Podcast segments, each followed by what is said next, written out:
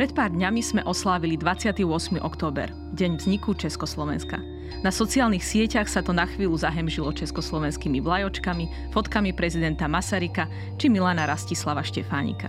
Zdá sa, že sme si zvykli práve cez tieto symboly a cez tieto osobnosti verejne prejavovať, že Československo má dôležité miesto v našich dejinách. Na medzivojnové Československo sa zväčša pozeráme cez tváre a príbehy Masaryka, Štefánika, možno Milana Hodžu. V skratke, cez tých, ktorí založili štát alebo politické strany, teda cez politické dejiny. Skúsme sa však na to pozrieť trochu inak. Dejiny prvej Československej republiky sú totiž aj dejinami tých, ktorí nezaložili štát alebo politickú stranu, ale založili napríklad prvú kolóniu bytov, ktoré po prvý raz poskytovali robotníkom v Bratislave humánne priestory na bývanie, založili dievčenské školy, ktoré boli dostupné aj ženám zo znevýhodneného prostredia, či dokonca spravili z robotníkov akcionárov vo vlastnom podniku. Na medzivojnové Československo sa dnes pozrieme cez príbehy troch filantropov. Právnika a zakladateľa robotníckej kolónie a pôvodne tiež nemeckého šľachtica Juraja Šúpeho, spisovateľky dlhoročnej predsedníčky Živeny a zakladateľky siete škôl pre mladé ženy Eleny Maróthy-Šoltésovej a napokon majiteľa kožiarskej továrne v Liptovskom Mikuláši Jána Pálku. Moje meno je Agáta Šustová Drelová, v Historickom ústave Slovenskej akadémie vied sa venujem výskumu najnovších dejín a mojim dnešným hosťom je môj kolega, historik Lukáš Krajčír, ktorý sa venuje dejinám Slovenska v prvej polovici dvadsiateho storočia. Lukáš je tiež editorom knihy Rok devätnásťstodevätnásť a Slovensko a bol tiež hlavným producentom multižánrového kultúrno-vzdelávacieho formátu Poézia demokracie.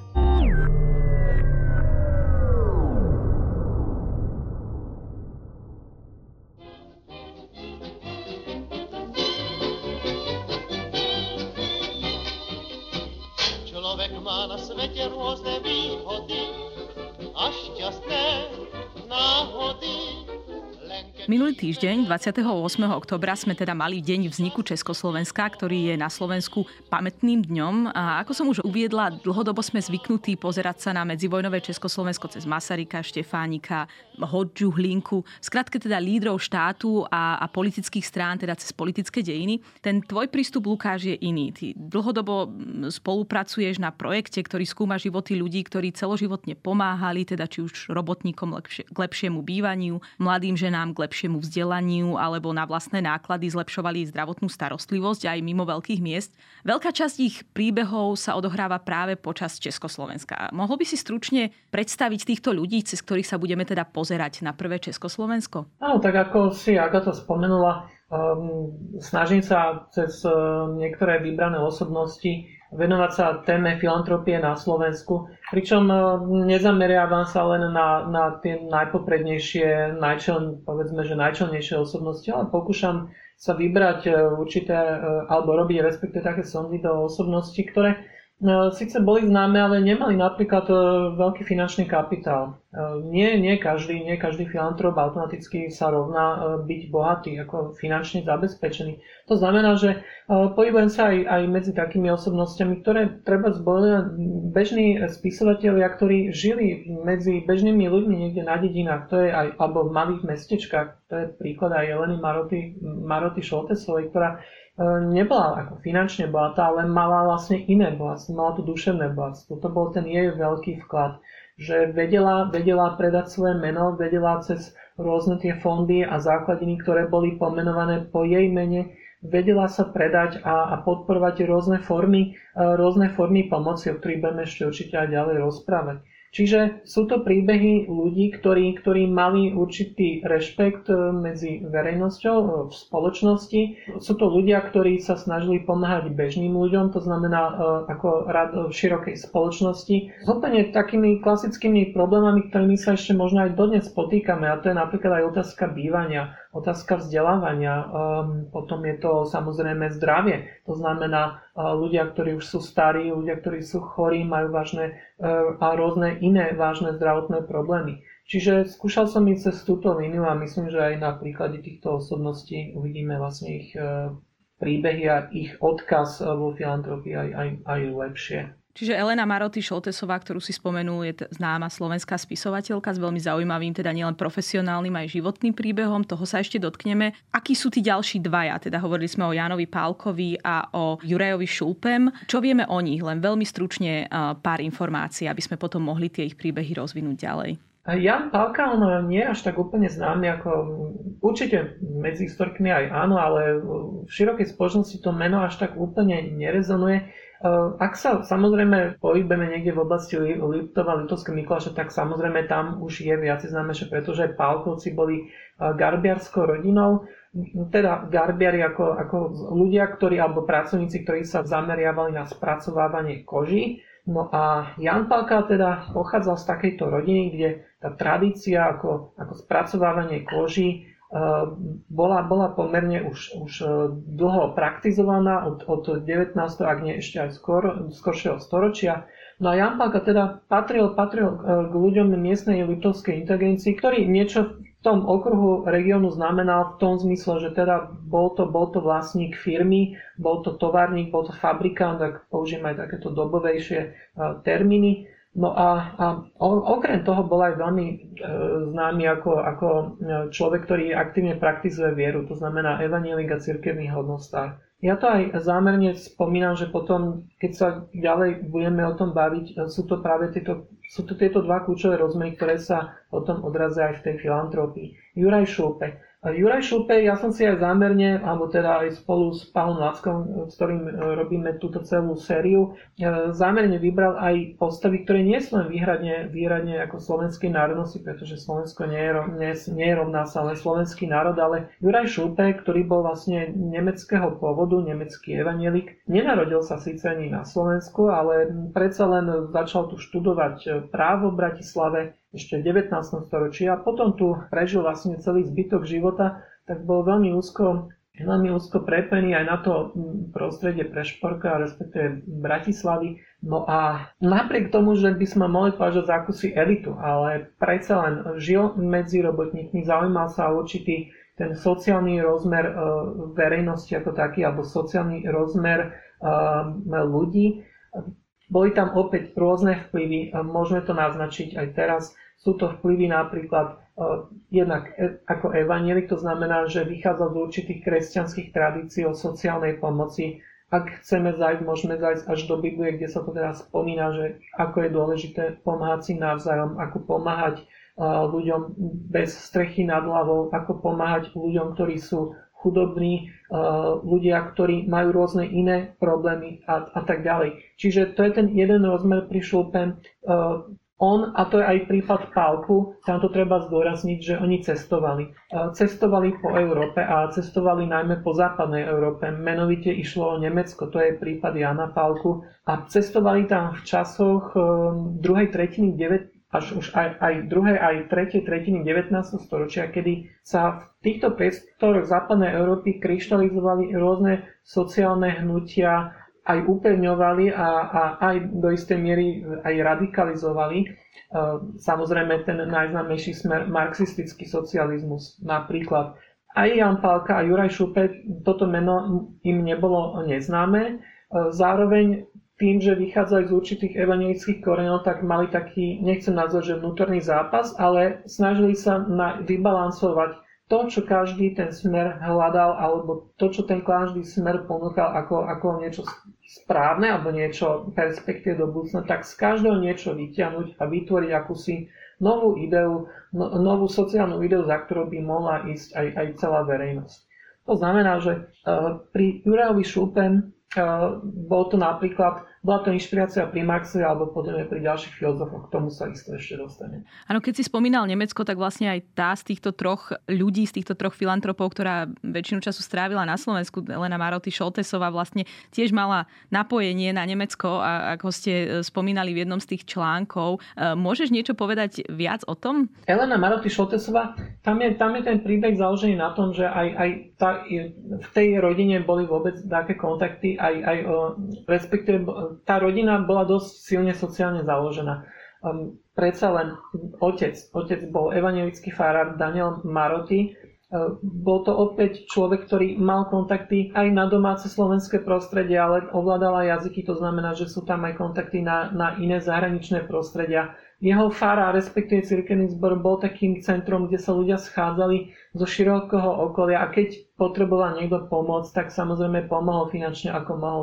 Pochopiteľne evanjelickí farári neboli to nejak veľmi bohatí ľudia, ale na druhej strane je sociálny cit a, a podeliť sa Um, tam bol určite prítomný. A manžel uh, Ľudovic Šol, to bol obchodník, ktorý um, pochádzal z Martina, žil v Martine, um, bol veľmi dobre zabe- finančne zabezpečený, mohol um, poskytovať finančné prostriedky na stavbu trebárs kostolov, škôl v druhej až tretej tretiny devätnásteho storočia. Čiže Elena Maróthy-Šoltésová, ona, ona vyrastala, respektíve sa aj, aj, aj, aj vydala za obchodníka, ktorý mal tento sociálny cít. Samozrejme, keď, keď chceme pochopiť ten, ten širší rozmer aj, aj toho rodinného zázemia, v mnohých rodinách bola, bola tá sociálna pomoc, bol to taký štandardný prístup, ako pristupovať k iným ľuďom, hej, podeliť sa. Ľudia, ktorí boli veľmi veriaci, ale respektíve aktívne praktizovali vieru, tak vychádzali a zároveň si uvedomovali, čo to znamená tá sociálna pomoc a tá dielba, dielba, finančných prostriedkov, hmotných prostriedkov. Alebo solidarita, hej, s tými slabšími. Spomínal si teda, že tie príbehy týchto ľudí sa väčšinou začínajú v devätnástom storočí, alebo teda na prelome storočí. Je všeobecne teda zaužívaná predstava, že Československo sa nehlásilo k dedičstvu monarchie. Podľa tej oficiálnej štátnej identity Československo zanechalo teda za sebou minulosť v tom žalári národov.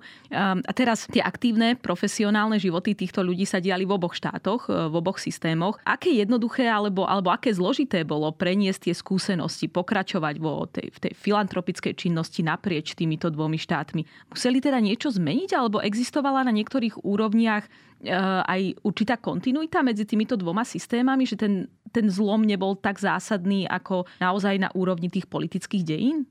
Určite, ako spomínaš, ten rok devätnásť osemnásť, respektíve aj devätnásť sedemnásť, boli, boli veľmi dôležité medzníky, ale predsa len nezačínalo sa tu v roku devätnásť osemnásť na Zelenej lúke. To určite nie, ako si to aj ty spomenula.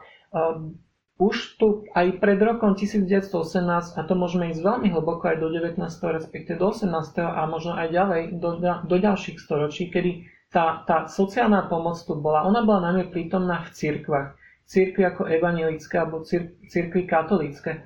Napríklad v evanjelickej cirkvi tam sa to dá veľmi e, dobre demonstrovať, že existovali tzv. A dodnes existujú podporovne. To boli také e, organizácie v rámci evanjelických cirkví, inštitúcie, ktorí boli e, funkcionári cirkvi a oni ich organizovali a ich cieľom bolo zbierať peniaze od veriacich, od, od cirkevníkov a prerozdielovať ich medzi jednotlivé cirkevné zbory. A zároveň, ak bolo to aj nevyhnutné a potrebné, tak aj jednotlivým veriacím, ktorí mali také problémy. Čiže tam ten, ten, tento rozmer tam bol prítomný. Opäť sa tam vychádzalo z určitých tých teologických východisk, hej, že, že sociálna pomoc a vôbec učenie Ježiša Krista a tak ďalej a tak ďalej. Čiže to tam určite bolo a na toto sa nadväzovalo. Veď konec koncov aj, aj naše príbehy, keď som už spomínal, Jána Pálku. Hej, Ján Pálka, on už bol koncom devätnásteho storočia napríklad veľmi aktívnym prispievateľom do takejto miestnej podporovni v Liptovskom Mikuláši. Nakoniec tým, ako nadobudol ďalšie skúsenosti v rámci evanjelickej cirkvi, tak v medzivojnovom období už vedie túto podporoveň v rámci celej organizácie východného Slovenska, teda východného dištriktu. To znamená, že že niečo sa tu prenášalo, najmä na tých príkladoch cirkvi je to veľmi pekne vidieť, ale zároveň sa tu prichádzalo aj s niečím novým. Musíme si uvedomiť, čo sa tu vlastne stalo. V devätnásť sedemnásť prebehla bolševická revolúcia, respektíve ten bolševický prevrat v Rusku, no a, a bol tu určitý strach, predsa len, že prebili aj revolúcie na západe, republiky, rád a podobne. A bol istý strach, alebo taká, tak viacerí politici tak spozornili, že aby náhodou taký ten zradikalizovaný revolučný prúd sa nedostal aj, aj do strednej Európy. Politici, napríklad aj Tomáš Garrigue Masaryk, treba napísal sociálnu otázku knihu, a mnohí ďalší politici sa venovali tejto téme a uvedomovali si, že musia nájsť alebo musia ponúknuť akúsi alternatívu voči týmto radikálnym smerom, ako akým bol napríklad bolševizmus alebo, alebo marxizmus, že nájsť nejakú radikálnu, nejakú kvázi zlatú strednú cestu, ktorá by ponúkla, ako riešiť systematicky problémy, problémy ľudí, ktoré tu boli. Ján Pálka je veľmi dobrý, aspoň podľa mojej mienky, taký príklad akéhosi pokusu niečo, niečo zmeniť, niečo nastaviť inak, ako bolo zaužívané. K tomu sa myslím dostaneme ešte, že čo konkrétne tam bolo a, a tak ďalej. Čiže opäť, ale ešte, aby som sa dostal aj k tomu Československu, že k tej zmene, že, teda, že, že na čom to bolo postavené. Československo vieme ako parlamentná demokracia. Otvorí sa tu možnosti dialógu. Dialógu a to týchto filantropov s vládnou mocou. Dovtedy nehovorím, že neexistovali, že neexistovali tieto dialógy. Napríklad vieme, že Juraj Šúpel komunikoval s zorským ministrom vnútra a bol aj vyslaný napríklad do, do francúzského Bordeaux, kde prezentoval svoje svoje predstavy e, riešenia bytovej otázky v Uhorsku. Ale opäť niekde to vždy zamorzlo medzi tými uhorskými poslancami hej, a, a medzi vládnymi poslancami. Nikdy sa nenašla akási taká zásadná vola, ktorá by smerovala k systematickým zmenám. E, nehovorím, že všetky problémy teraz sa z, zravi, vyriešili a po vzniku Československa. To určite nie, ale minimálne bolo tu vidieť evidentnejšia snaha sa vôbec o nich rozprávať.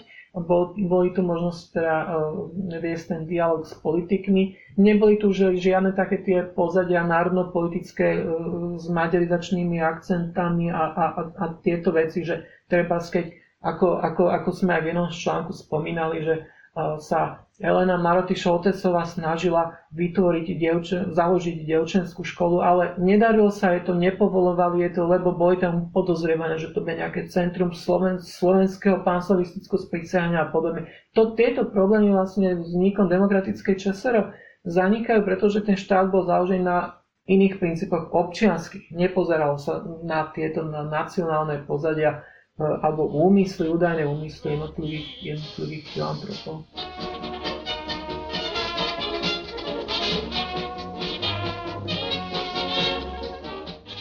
Zostaňme teda pri Elene Maróthy-Šoltésovej, zaostrime na chvíľu na jej príbeh. Ten, ten jej príbeh je zároveň teda aj príbehom vzdelávania mladých žien v Československu.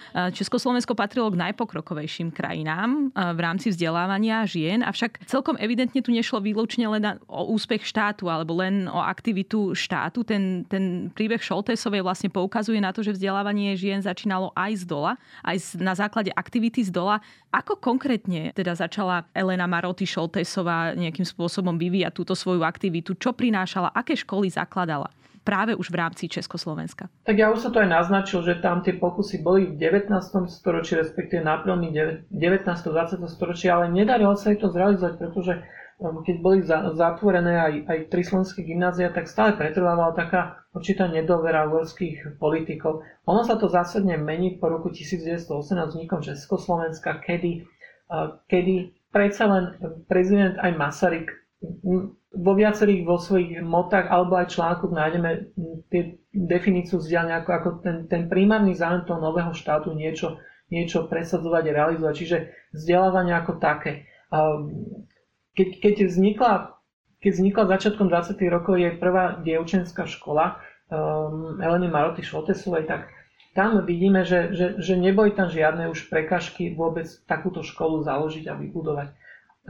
Predtým to bolo veľmi náročné. Ona sa aj to snažila za uhorských čias, napríklad dievčenskú školu, ak sa nedalo založiť, tak tie knihy, ktoré by oni tam čítali, tak ich aspoň dostať k tým ženám. Hej, ale predsa zase, aby sme neboli veľmi kritické na jednu stranu uhorských vládnych politikov, alebo regionálnych. Opäť tu, bol aj, opäť tu bol ten rozmer aj vôbec tej ochoty slovenskej inteligencie podporovať, aj širokej verejnosti podporovať, podporovať, podporovať rozvoj, vzdelanostný rozvoj dievčat. Ukázalo sa, že nebol úplne veľký záujem, ale Elena Maróthy-Šoltésová sa to ani nehanbila povedať, keď napísala do článku, že nie je záujem a to je aj naša chyba, ako, ako nás vtedy ako označovala, že Slovákov, že nechceme dostatočne podporovať zakladanie alebo vôbec nákup týchto kníh a ich potom export už konkrétnym, konkrétnym vybraným ľuďom. Čiže Toto bol, toto bol trochu ten problém. On sa čiastočne po vzniku Československa zmení v tom, že je tu teda tá podpora zo strany štátu. Napokon veď musíme si aj uvedomiť, že tie dievčenské školy, oni aj vznikli viaceré. a zakladala ich Živena. Lenže opäť Živena to bol spolok, ktorý vychádzal najmä alebo bol podporovaný členských príspevkov, ak nerátame aj ďalšie. A bolo to aj vôbec na tých nejaké personálne a organizačné síly. Čiže nakoniec tie dievčenské školy prebral štát, ktorý to podporoval. Tam ešte môžem spomenúť, že v roku devätnásť dvadsaťšesť bola, bola samostne otvorená aj taká iná škola, respektíve bol to ústav, ústav Milana Rastislava Štefánika v Martine, kedy dokonca aj, aj prezident Masaryk prišiel s dcerou Alicou a, a nielen, že sa prišli pozrieť a posvietiť aj obrazne, že novú budovu, no, nový ten vzdelávací ústav, ale Alica organizovala rôzne zbierky, mala kontakty aj, aj na Ameriku. To znamená, že vtedy aj krajania podporovali napríklad tento ústav, Aby, aby tam teda nejaké peniaze prúdili, aby sa vôbec takáto škola otvorila. Samozrejme môžeme polemizovať, či bolo správne vytvárať školy s takým veľmi úzkým vyradeným zámerom, že teda aby ženy boli definované ako, ako zdravotno-sociálne pracovníčky, čo samozrejme dneska nám môže prísť úplne absurdné. Dá sa na to pozerať skôr v takom kontexte vývoja, že boli tu určité stereotypy, ako, ktoré sa tak stále prerážali vpred a, a, a snažili, snažila sa ich spoločnosť preklenúť, že v devätnástom storočí teda sa, sme sa pohybovali okolo Váňského, ktorý hovoril, že žena má sedieť aj doma pri peci. Tak povedzme, že tu bol určitý krok vpred, že žena má byť aktívna a bola tá definícia, že žena teda by sa mala hlavne pohybovať v oblasti sirotíncov, nemocníc, starobíncov a, a podobných so zdravotno-sociálnych zariadení, ale napokon nikde ani, ani Masaryk samozrejme nedefinoval presne, že teda žena by mala byť len výradne na toto určená. Že v skrátke v podstate vždy to bolo lepšie ako nič, že tá, tá vzdelanostná úroveň naozaj aj slovenských žien bola veľmi nízka, takže už len skutočnosť, že mali kontakt s nejakou vzdelávacou inštitúciou, znamenalo, znamenalo veľa v rámci tej slovenskej reality. Pozrime sa teda ešte bližšie na osobný príbeh Aleny Maróthy-Šoltésovej, lebo teda vidíme, že niesla toho na pleciach naozaj veľmi veľa. Organizačné povinnosti, zakladanie, zakladanie škôl. Zároveň ten jej osobný život bol relatívne ťažký, jej zomreli obe deti. Um, ako sa toto prejavilo? Ako to zasiahlo do jej verejnej práce, keď naozaj človek, ktorý má takéto množstvo aktivít, odrazu je zasiahnutý takouto tragédiou? Um, to je napokon aj riziko toho, keď naozaj akoby tieto veci stoja na jednom človeku, že keď sa niečo podobné stane, tak, tak to môže nejakým spôsobom zmeniť tú dynamiku jeho práce. Ako zareagovala Elena Maróthy-Šoltésová?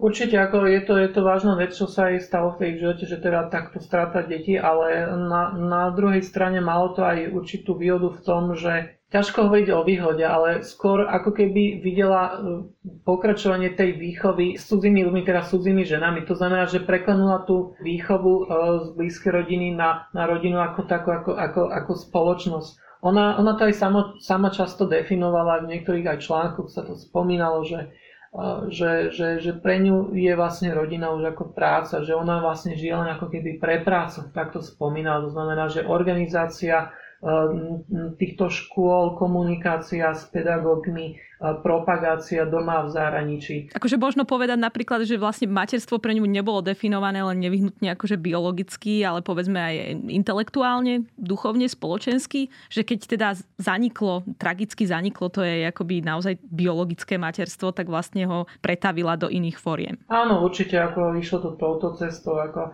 Ale zároveň musíme si aj uvedomiť, že s pribúdajúcimi rokmi nemohla spoločnosť očakávať, že Elena Maróthy-Šoltésová treba v sedemdesiatke bude tak aktívna ako v tridsiatke. Toto bol aj problém, že v medzivojnovom období, kedy paradoxne ten štát dával už aj sám pomocnú ruku a, a, a spolupracoval pri zakladaní škôl, tak paradoxne vtedy už vlastne má pokročilý vek a A už skôr m, nemôžeme hovoriť, že o nejakých priamých aktivitách Šoltésovej, ale skôr, skôr je akýmsi tým menom, zastrešujúcim menom nad týmito všetkými školami. Vždy bola prítomná a keď bola prítomná napríklad na autorných škol, tak boli o tom plné noviny. Hej. Bolo to na titulkách, že pani Šoltésová, známa spisovateľka, hej, bola tam. Takže to, to, bolo, to bolo veľmi dôležité, to bolo dôležité pri propagácii vôbec takýchto škôl, keď sa otvorila. Čiže vlastne bola takou akoby garantkou alebo nestorkou alebo dokonca influencerkou v istom slova zmysle, čiže naozaj využívala ten svoj spoločenský kapitál na podporu podporu týchto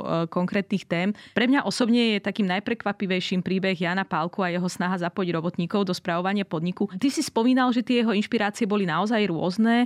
Hovoril si teda o, o Nemecku, hovoril si o tom, ako sa snažil vlastne nejakým spôsobom nájsť alebo upraviť tie, tie, tie ľavicové a socialistické myšlienky z Nemecka, prispôsobiť ich jednak svojmu teda presvedčeniu, ale zároveň svojmu evanjelickému presvedčeniu, ale zároveň teda slovenskej realite. Čo teda napokon v jeho podaní vzniklo? Čo bola tá, tá jeho myšlienka? Čo, čo nejakým spôsobom zrealizoval v rámci svojho podniku, v rámci svojej továrne z týchto, z týchto myšlienok? A možno len krátko, že ako to celé dopadlo? No, keď bol mladý a chodeval vlastne na také výlety, na výlety skôr pracovné pobyty, ak to tak môžeme nazvať, alebo také vzdelávacie pobyty do Nemecka, do, do, rôznych, do rôznych miestnych, do tamejších kožiarských dielní, tak on sa popri tom voľnom čase si čítal aj knihy, ktoré, ktoré si ponakupovala, popožičiavala vtedajším mysliteľom. No a tak toho Marxa veľmi čítal a no napriek tomu, že, že, že vedel o ňom veľmi veľa, tak ho aj do, vo svojich pamätiach a ďalších článkoch kritizoval. On vychádzal z toho, že, že jednoducho ne, nemôže dôjsť k násilnému preozdeleniu vlastníctva. A to bol základ aj, aj jeho pokusu, ktorý spustil v roku devätnásť devätnásť v rámci, v rámci svojich vlastníckych pomerov vo fabrike v Liptovskom Mikuláši. Ako som spomenul, on bol vlastník teda garbiarskej firmy, ktorej sa spracovávali, teda, ktorej sa spracovávali kože. Bola to klasická firma, ktorá mala klasické vlastnícke pomery, to znamená, že bol tam jeden, dvaja vlastníci, väčšinou po otcovi to dedil syn. Bolo tam zamestnaných niekoľko ľudí ako robotníkov, v jeho prípade, keď on teda tam to riadil, tak povedzme, že tam bola zhruba stovka, ak trochu možno viac. No a Pálkovi dosť prekážalo to, v akom katastrofálnom stave existenčnom žijú vôbec robotníci, že majú jednak nízky plat, že, že, že tá ich práca nie je dobre odhodnotená a zároveň, že robia dlho, že sú aj dosť nevzdelaní. A to zároveň spôsobuje aj reťaz ďalších iných problémov pre nich v živote. No a Pálka sa rozhodol aj, aj na základe takýchto skúseností a na základe tej literatúry, ktorú si on načítal, že nájsť nejakúsi alternatívnu cestu voči tomu marxizmu a voči tým kresťansko-sociálnym smerom, ktoré tu už boli, ale ktoré v princípe nejak zase ne, ne, nemenili Nemenili určité vlastnícke pomery, nemenili to postavenie robotníka voči majiteľovi fabriky a tak ďalej. On sa rozhodol v roku devätnásť devätnásť, že vo svojej fabrike sa bude deliť so, so, so ziskom zo spracovania týchto koží. Teda to znamená, že robotníci budú mať popri mzde aj podiel na zisku. On to rozhodol tak, že ponúkne dvadsaťpäť percent podielu zisku, na zisku týmto robotníkom. To znamená, keď povedzme, že mal sto robotníkov, je to najjednoduchšie vyrátať, tak, tak bolo by to nejakých dva a pol percenta pre každého robotníka k jeho platu. Ak tam bol nejaký miliónový obrat, tak mal to byť celkom slušný výnos k robotníkom. Popri tom ešte im navrhol, aby si vytvorili vlastné rady, respektíve výbory, kde, kde teda nemal len on ako majiteľ riadiť, riadiť tú fabriku, ale mali tam byť aj vlastne títo zamestnanci. Čiže ale to by niečo, na tento štýl sa to možno podobalo na družstvo, že tam bolo nejaké vedenie alebo, alebo akciové spoločnosti že, a tak ďalej. Okrem toho im ponúkol, alebo im teda navrhol, že, že môžu sa vzdelávať a on im to zaplatí. To znamená, že keď mali riadiť svoj podnik, tak museli pochopiteľne ovládať uh, účtovníctvo, museli vedieť, ako plánovať predaj, uh, ako, ako osloviť potenciálnych záujemcov o, o tieto kože a tak ďalej. Čiže to bol proces pomerne náročný, keď oni robili manuálnu prácu. Tam on vložil nejaké peniaze, bolo to na vzdelávanie, myslím, päťdesiat tisíc korún. Na vzdelávanie dokonca dal aj, vytvoril dokonca aj štipendium na vzdelávanie detí týchto robotníkov, tam dal dvadsaťpäť tisíc korún. No žiaľ, nebolo to, ne, nebolo to jednoduché. Čiže ako to dopadlo? Ako, ako proste naozaj tá, tieto myšlienky, ktoré mnohom predbehli dobu, dopadli na začiatku dvadsiateho storočia v Československu medzi robotníkmi. No bolo to presne tak, bol to, bol to veľký skok. Um, nedopadlo to veľmi dobre. On uh, už po roku videl, že, že to nejako nefunguje a problematické bolo najmä riadenie toho podniku. Uh, došlo tam ku krádežiam, došlo tam, uh, došlo tam upodozrievaniam, zamestnanci ktorí, ktorí riadili ten podnik, tak vlastne ho nevedeli riadiť, ale nie preto, že, že, by, ho nechce, že, že, že by chceli, ale oni ani nenaštevovali tie kurzy, na ktorých sa mali naučiť. Nebol z ich strany vôbec záujem prebrať uh, tie, uh, do určitej miery aj tie vlastnícke pomery tej fabriky do, do vlastných rúk, to, čo vlastne marxisti ako prezentovali. To, je, to bol jeden zásadný rozdiel od, je, od jeho cesty, medzi jeho cestou a, a, a, a marxistickou cestou, že budovy a stroje nedal do spoločného vlastníctva. Tie, tie mu ostali stále vo vlastníctve. A dal si tam ešte takú polenku, že keď to nebude fungovať, on zruší ten celý experiment. No, chcel sa tak poistiť. Áno, čiže vlastne ukázalo sa, že síce tie jeho myšlienky boli naozaj dobré, ale tí robotníci um, z objektívnych dôvodov, proste tým, že neboli vzdelaní, že im nebolo zabezpečené vzdelanie, vlastne neboli schopní nejakým spôsobom v tom uh, začať, uh, začať fungovať. Zaujímavé je v, v tých článkoch, ktoré ste o ňom napísali, že vlastne komunisti, ktorí teda sa považovali za avantgardu sociálnej pomoci robotníkom, komunisti v Československu, uh, jeho myšlienky kritizovali.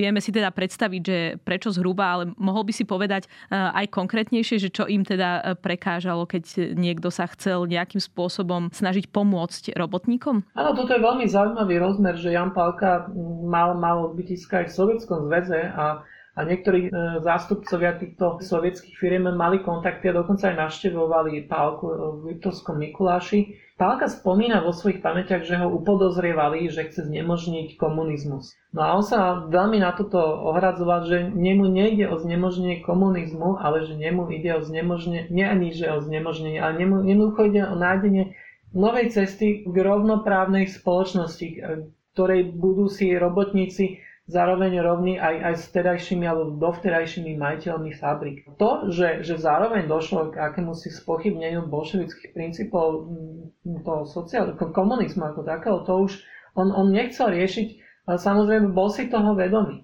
Bol si toho vedomý a, a zjavne si toho boli vedomí aj potom aj, aj ďalšie generácie komunistov, najmä po roku devätnásťstoštyridsaťosem, pretože tie fabriky boli aj znárodnené a Pálkovci, síce už Ján Pálka nežil, ale tam rodina pokračovala v tejto tradícii a a ne, nemoh, nemohli nadväzovať na, na, tieto, na tieto možnosti a pomery. Došlo ešte k iným vlastníckým zmenám, pretože mal na to vplyv aj hospod, veľká hospodárska kríza v tridsiatych rokoch a tak ďalej, ale, ale vrani, že ruskí bolševici ho dosť upodozrievali a, a že, že chce znemožniť bolševizmus. Pozrime sa teraz na chvíľu na príbeh Juraja Šúpeho, ktorý je snáď akoby najmenej pravdepodobným filantropom z dola, taký akoby, ktorý k tomu prišiel životnou skúsenosťou, pochádzal teda z veľmi privilegovaného prostredia a jeho teda filantropia nespočívala v takom nejakom tom akoby šľachtickom rozdeľovaní bochníkov chleba z koča, chudobe, podhradí, ale vo veľmi informovanej a osobne teda prítomnej pomoci. Šúpe teda býval medzi robotníkmi v tej robotníckej kolónii, ktorú založil. Ako sa k takémuto veľmi sociálnemu príležitosti prístupu dostal mladý muž zo šlachtickej rodiny? Ako k tomu prišiel? Je to podobný možno príbeh ako Jána Pálku, povedzme. Tiež boli tam zahraničné cesty. On, on spomínal, že pochodil celú Európu okrem Ruska a, a, a Severnej Európy, že bol inak všade. No tak to som nezistil, či bol všade, nie je to ani dôležité, ale, ale opäť, ak, ak teda navštívil, treba on spomínal Nemecko a, a ďalšie, však konec koncov bol to Nemec, hej, pôvodom. Čiže navštívil krajiny, kde to mal aj jazykovo pomerne ľahké, no ale opäť je tam aj ten rozmer evanjelický ako pri Pálkovi, ale potom sú to aj také, také spontánne a bezprostredné vplyvy, ktoré nedajú sa nejako logicky odôvodniť. To, to napríklad súvisí s tým, že zaujíma ho jednoducho život robotníkov ako takých. Či už aj, aj v jeho v rodnom meste, ale napríklad aj potom, keď prišiel do Bratislavy, ešte vtedy do Prešporku. Prešporok bol dôležitý aj železničný úzol. To znamená, že bola tu určitá tradícia aj železničiarských robotníkov a videl, v akých, v akých bytoch žil. On, on to spomínal, že to boli doslova ako chlieb a chcel urobiť nejakú zásadnú reformu. A teda tá jeho zmena prichádza v akom zmysle? Čo presadil, čo sa mu podarilo nejakým spôsobom vytvoriť? On je príbeh človeka, ktorým tie peniaze mal. To znamená, že on mohol zafinancovať to, že kúpil treba z pozemky v meste A po získaní určitých povolení sa rozhodol na rohu dnešnej Karpatskej Šancovej v Bratislave postavať bytovú kolóniu. Neskôr sa začala aj menovať po ňom Šúpel kolónia, pretože bola veľmi populárna a obľúbená. No a populárna bola práve preto, lebo tam boli určité finančné a technické benefity, ak porovnáme túto Šúpel kolóniu s inými vterajšími kolóniami v Bratislave. On bol inšpirovaný podobnými kolóniami na západe a to boli kolónie, ktoré aj tá jeho kolónia vlastne, boli, boli, bola to kolónia, ktoré, ktorá mala e, napríklad vodovod. Hej. To, to nebolo bežné ani v mešťanských domoch v tých časoch v Bratislave. E, okrem toho aj, aj, aj celkové členenie tých bytových priestorov nebolo zvykom, aby každý byt mal vlastnú kuchyňu. Často sa ľudia museli deliť o kuchyňu a, a potom samozrejme tam dochádzalo rôznym aj tým konfliktom, prívarenia a tak ďalej, keď dve rodiny, hej.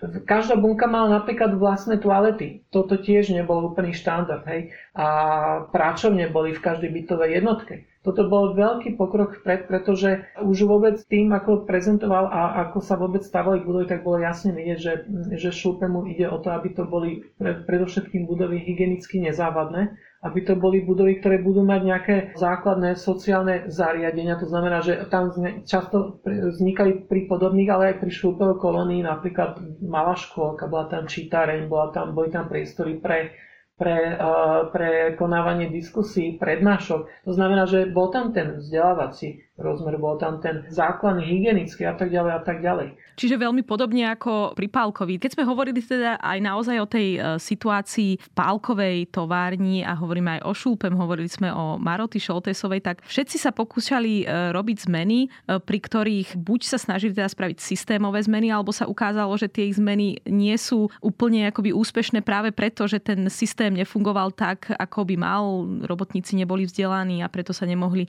zúčastňovať na, na, na vedení firiem. Tá moja otázka je, že do akej miery sa podarilo týmto trom inovátorom nielen teda vytvoriť tie ostrovy pozitívnej deviácie, ale teda presadiť aj systémové zmeny. V podstate aj dodnes to je veľmi náročný proces niečo presadiť, ako napríklad bytová otázka. Je to, je to aktuálne dodnes. Môžeme povedať, že otvorili vôbec diskusiu, a nie diskusiu len, len so širokou verejnosťou ako takou, ale mali aj kontakty na vplyvných politikov.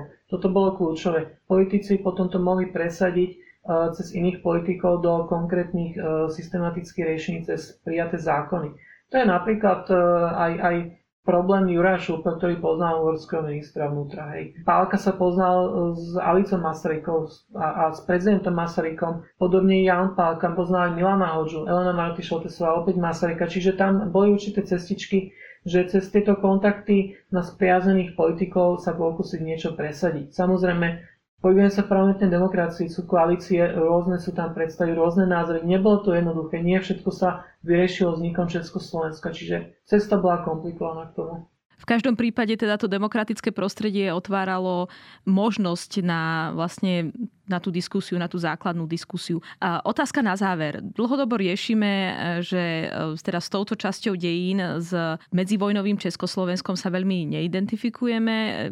Je to len pamätný deň, nie je to u nás štátny sviatok. Nie je to šťastie aj preto, že nám chýba teda dostatočná znalosť dejín z dola, dejín príbehov, s ktorými by sme sa vedeli lepšie identifikovať, ktoré nejakým spôsobom možno lepšie súvisia aj s našimi osobnými dejinami. Nie každý je, je príbuzný Milana Hodžu alebo, alebo Tomáša Garrigua Masaryka, napriek tomu, že samozrejme obi mali, obaja mali buď korene alebo pochádzali priamo zo Slovenska. Čo si o tomto myslíš? Vždy, keď sa spomínajú tieto sviatky, tak áno, je to o Masarykovi a o Štefánikovi a možno tam je tá chyba. No, ako, súhlasím s tebou, že je to možno aj výzva aj pre nás historikov a, a pre a ďalšie spriaznené odbory a smery, že jednoducho poukazovať takú každodennosť toho života, poukazovať, ako sa napríklad aj zapájali, napríklad aj cez ten rozmer filantropie, ako sa bežní ľudia zapájali do určitých um, aktivít, napríklad sirotincov, hej, že, že založiť sirotinec bolo veľmi náročné. To znamená, že bolo treba zorganizovať tých ľudí, hej, zorganizovať ľudí, bežných ľudí. To môže byť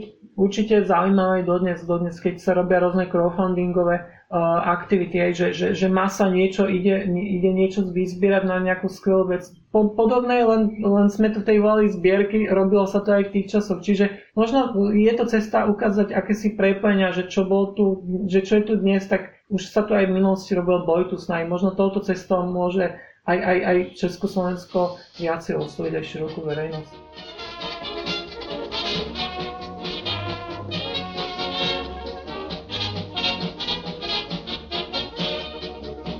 Áno, keď to zhrnieme, tak to naozaj vyzerá tak, že teda tie dejiny Československa vieme hovoriť z dola, vieme ich hovoriť aj cez tieto príbehy. Sú to príbehy, ktoré nezačínajú nevyhnutne. Počas prvého Československa majú svoj začiatok pred Československom a aj mimo územia Československa, mimo teda národných a, a, a štátnych dejín, ale sú to zároveň príbehy, ktoré, ako si povedal, veľmi dôležito sa rozvinú práve v rámci Československa, v rámci demokratického systému a v podstate môžu naozaj slúžiť ako veľmi zaujímavá inšpirácia pre podobné aktivity, pre podobných aktivistov aj v tomto pokračovaní demokratického systému, v ktorom žijeme a verím, že budeme ešte veľmi dlho žiť aj v súčasnosti. Lukáš Krajčír, ďakujem ti za tento rozhovor.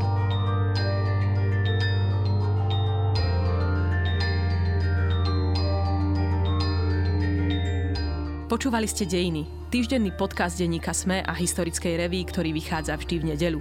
Nájdete ho vo vašej obľúbenej podcastovej aplikácii alebo na sme.sk lomka dejiny. Ak sa vám podcast páči, môžete ho v podcastovej aplikácii ohodnotiť, pomôžete nám ho tak dostať k viac poslucháčom a poslucháčkam. Ak nám chcete zanechať odkaz, napíšte nám na mail na dejiny zavináč sme bodka es ká alebo sa pridajte do podcastového klubu denníka SME na Facebooku. Som Agáta Šustová Drelová a na tejto epizóde sa spolupodielal aj Viktor Hlavatovič.